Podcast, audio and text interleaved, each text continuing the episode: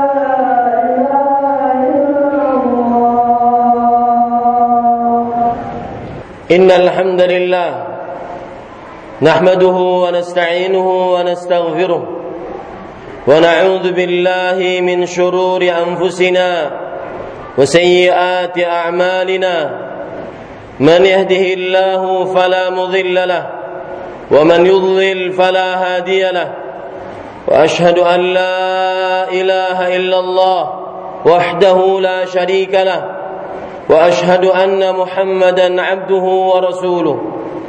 يا أيها الذين آمنوا اتقوا الله حق تقاته ولا تموتن إلا وأنتم مسلمون. يا أيها الناس اتقوا ربكم الذي خلقكم من نفس واحدة وخلق منها زوجها وبث منهما رجالا كثيرا ونساء واتقوا الله الذي تساءلون به والأرحام إن الله كان عليكم رقيبا يا أيها الذين آمنوا اتقوا الله وقولوا قولا سديدا يصلح لكم أعمالكم ويغفر لكم ذنوبكم ومن يطع الله ورسوله فقد فاز فوزا عظيما أما بعد أيها المسلمون اتقوا الله تعالى في السر والعلن Wahai kaum muslim Bertakwalah kepada Allah Subhanahu wa ta'ala Di dalam keramaian Dan di dalam kesunyian Ittaquhu haqqa taqwa Bertakwalah kepadanya Dengan sebenar-benar takwa Tafuzu wa tas'adu wa tuflihu fid dunya wal akhirah niscaya kalian akan mendapatkan kemenangan, kebahagiaan dan keberuntungan di dunia dan akhirat. Ayyuhal muslimun, Imam Abu Daud rahimahullahu taala di dalam kitab sunannya menjelaskan sebuah hadis dari Jabir radhiyallahu anhu. Beliau berkata bahwasanya kami pernah bersafar dan salah seorang di antara kami di dalam di dalam perjalanan tersebut mendapatkan sebuah kecelakaan, kepalanya tertimpa batu dan akhirnya darah mengucur dari kepalanya dengan kucuran yang deras sehingga kepala tersebut akhirnya harus dibalut dengan pembalut. Suatu ketika dan di suatu malam kawan kami yang dalam keadaan kecelakaan tersebut mendapati dirinya dalam keadaan junub. Kemudian ia bertanya kepada kawan-kawannya seperjalanan, "Apakah aku dalam keadaan kecelakaan seperti ini dan aku dalam keadaan junub boleh untuk bertayamum?" Maka kawan-kawannya menjawab, "La najidu laka rukhsah wa anta taqdiru 'alal ma. Kami tidak mendapati bagimu keringanan untuk bertayamum karena engkau masih dapat menggunakan air. Maka akhirnya seorang yang kecelakaan tersebut akhirnya pun mandi junub. Setelah mandi junub karena kehabisan darah akibat kucuran darah yang keluar dari kepalanya, maka Orang tersebut pun meninggal dunia. Kabar tersebut dibawa kepada Rasulullah sallallahu alaihi wasallam. Kemudian Nabi Muhammad sallallahu alaihi wasallam ketika mendengar berita tersebut, beliau bersabda, "Perhatikan wahai kaum muslim, sabda Nabi kita Muhammad sallallahu alaihi wasallam akan kejadian ini." Beliau bersabda, "Qatalu qatalahumullah." Mereka kawan-kawannya tadi akibat berfatwa tanpa ilmu sungguh mereka telah membunuh kawannya sendiri tadi. Semoga Allah Subhanahu wa taala menyiksa mereka membalas bunuhan mereka terhadap kawannya sendiri. Ala sa'alu idza lam ya'lamu. Kenapa kawan-kawannya tadi tidak bertanya kepada orang yang mengetahui tentang ilmu agama jika mereka tidak mengetahui fa innama shifa'ul su'al. Sesungguhnya obat dari sebuah kebodohan adalah bertanya. Dari hadis ini kita mengambil pelajaran bahwasanya menuntut ilmu agama adalah sebuah kewajiban bagi setiap muslim. Sebagaimana dalam hadis riwayat Imam Ibnu Majah Rasulullah sallallahu alaihi wasallam bersabda Talabul ilm faridatun ala kulli muslim. Menuntut ilmu wajib bagi setiap muslim. Dan para ulama fikih mengatakan wajib artinya adalah sesuatu yang dikerjakan mendapatkan pahala dan ditinggalkan berdosa dan apabila ditinggalkan dia diancam dengan siksa dari Allah Subhanahu wa taala. Wahai kaum muslim, menuntut ilmu agama diwajibkan karena kita diwajibkan untuk beribadah kepada Allah. Dalam surat Az-Zariyat Allah Subhanahu wa taala berfirman, "Wa ma khalaqtul jinna wal insa illa liya'budun." Tidaklah kuciptakan jin dan manusia kecuali untuk beribadah kepadaku.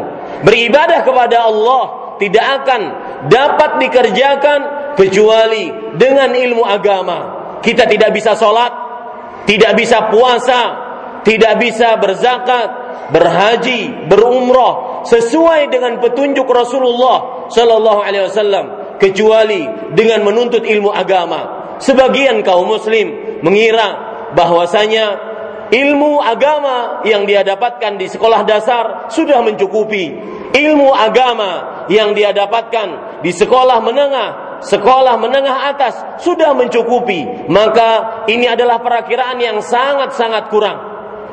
Wahai kaum muslim, ketahuilah bahwasanya Rasulullah sallallahu alaihi wasallam tidak pernah meminta tambahan kepada Allah kecuali tambahan ilmu agama. Sebagaimana disebutkan dalam Al-Qur'an, Allah Subhanahu wa taala berfirman, "Wa qul rabbi zidni ilman." Dan katakanlah wahai Muhammad, wahai Rabbku, wahai Allah, tambahkanlah kepadaku ilmu. Maka menuntut ilmu agama adalah merupakan kewajiban dan tuntutan zaman. semua yang terjadi di tengah masyarakat dari mulai dekadensi moral, seks bebas, keluarnya kaum sodomi, keluarnya akhlak-akhlak yang buruk di tengah kaum muslim. Maka jawabannya adalah kurangnya sebagian kaum muslim menuntut ilmu agama. Mereka mencukupkan di dalam KTP-nya Islam akan tetapi tidak tahu benar-benar hukum Islam tidak tahu bagaimana beribadah kepada Allah Subhanahu wa taala. Ini yang disebutkan akhirnya Allah Subhanahu wa taala berfirman, "Qul hal yastawi alladhina ya'lamun wal la ya'lamun?" Katakan wahai Muhammad sallallahu alaihi wasallam, apakah sama orang yang berilmu dengan orang yang tidak berilmu? Maka niscaya tidak akan pernah sama dari sisi mana saja. Di dalam surat Fatir, Allah Subhanahu wa taala berfirman, "Wa ma yastawil a'ma wal basir." Tidak samanya seperti orang yang buta dengan orang yang tu, orang yang melihat. Tidak samanya orang yang berilmu dengan orang yang tidak berilmu seperti orang yang buta dengan orang yang melihat dengan mata kepalanya. Wahai kaum muslim, Rasulullah sallallahu alaihi wasallam bersabda dalam hadis riwayat Imam Tirmizi dari Abdullah bin Abbas radhiyallahu anhuma, "Man yuridillahu bihi khairan yufaqihu fid din." Barang siapa yang diinginkan kebaikan oleh Allah Subhanahu wa taala, niscaya dia akan dipahamkan ilmu agama. Maka sebagian kaum muslim bahkan sebagian manusia jika menuntut dunia yang dunia tersebut tidak dibawa mati. Dia tuntut bersungguh-sungguh. Dia tuntut dalam waktu minimal 8 jam. Kalaupun boleh, dia untuk menambah lembur sampai 12 jam, sampai 18 jam, maka dia akan tambah. Akan tetapi untuk menuntut ilmu agama sekedarnya tidak pernah hadir di dalam majlis ilmu syar'i. Ketika khutbah Jumat, sebagian tidur, Bahkan sebagian hanya bisa tidur di khutbah Jumat. Sebagian orang ini adalah majlis satu-satunya yang wajib dihadiri oleh setiap muslim untuk menuntut ilmu agama. Kapan lagi kita menuntut ilmu agama? Duduk benar-benar di majlis yang di dalamnya dibacakan ayat Al-Quran, hadis dari Rasul, jauh dari cerita-cerita dongeng, cerita-cerita yang hanya membuat tertawa. Umat Islam sudah bosan dengan cerita-cerita tersebut. Umat Islam ingin dibacakan Al-Quran, ingin diajari hadis-hadis Rasul Sallallahu Alaihi Wasallam. Wallahi demi Allah wahai kaum muslim tidak ada yang menuntun kita menjadi lebih baik daripada sebelumnya. Lihat kebobrokan di sana sini. Nabi palsu diwawancarai di televisi yang mengaku tidak punya agama dengan mudahnya berbicara di televisi. Kaum Sodomi cinta sesama jenis dengan mudahnya mereka menyebarkan sayapnya. Itu semua tidak bisa diobati kecuali dengan ilmu agama. Korupsi di mana-mana yang lebih parah daripada semua itu adalah kesyirikan. Kesyirikan yang Rasulullah sallallahu alaihi wasallam bersabda, "Ala unabbiukum bi akbaril kabair." Maukah aku beritahukan kepada kalian dosa yang paling terbesar? Lihat, ini sabda Nabi kita. Dosa paling terbesar mengalahkan menzinahi ibunya, mengalahkan mencincang-cincang tubuh bapaknya, mengalahkan korupsi harta umat bangsa Indonesia 290 juta manusia. Itu adalah dosa kesyirikan. Di zaman sekarang, orang-orang tukang ramah diundang di televisi, dijadikan sebagai tamu kehormatan. A'udzubillah. Apa sebabnya ini? Kebodohan. Para ulama mengatakan al-jahlu daun qatilun Kebodohan adalah dosa yang membinasakan. Semoga setelah ini kita sadar bahwasanya KTP kita Islam, akan tetapi kita masih butuh untuk mempelajari Al-Qur'an, mempelajari hadis-hadis Rasul sallallahu alaihi wasallam. Aqulu ma tasma'un wa astaghfirullah li wa lakum min kulli dhanb fastaghfiruh innahu huwal ghafurur rahim. Allahumma salli ala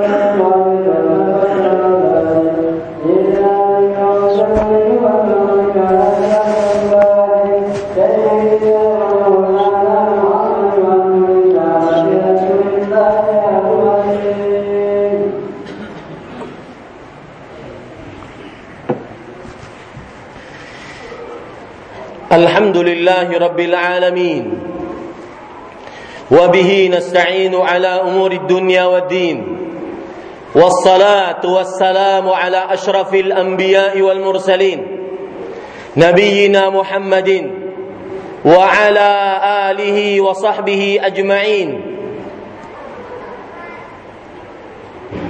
إن الله وملائكته يصلون على النبي. يا أيها الذين آمنوا صلوا عليه وسلموا تسليما. اللهم اللهم صل على محمد وعلى آل محمد كما صليت على إبراهيم وعلى آل إبراهيم إنك حميد مجيد. وبارك على محمد وعلى آل محمد كما باركت على إبراهيم وعلى آل إبراهيم إنك حميد مجيد. وارض اللهم عن الخلفاء الراشدين أبي بكر وعمر وعثمان وعلي وعن الصحابة ومن تبعهم بإحسان إلى يوم الدين. اللهم اغفر للمسلمين والمسلمات والمؤمنين والمؤمنات الأحياء منهم والأموات اللهم أعز الإسلام والمسلمين وأهلك الكفرة والمشركين. اللهم شتت شملهم ومزق جمعهم وألق في قلوبهم الرعب إنك على كل شيء قدير. ربنا هب لنا من أزواجنا وذرياتنا قرة أعين واجعلنا للمتقين إماما. ربنا آتنا في الدنيا حسنة وفي الآخرة حسنة وقنا عذاب النار. عباد الله إن الله يأمر بالعدل والإحسان وإيتاء ذي القربى وينهى عن الفحشاء والمنكر ولذكر الله أكبر والله يعلم ما تصنعون. أقم الصلاة.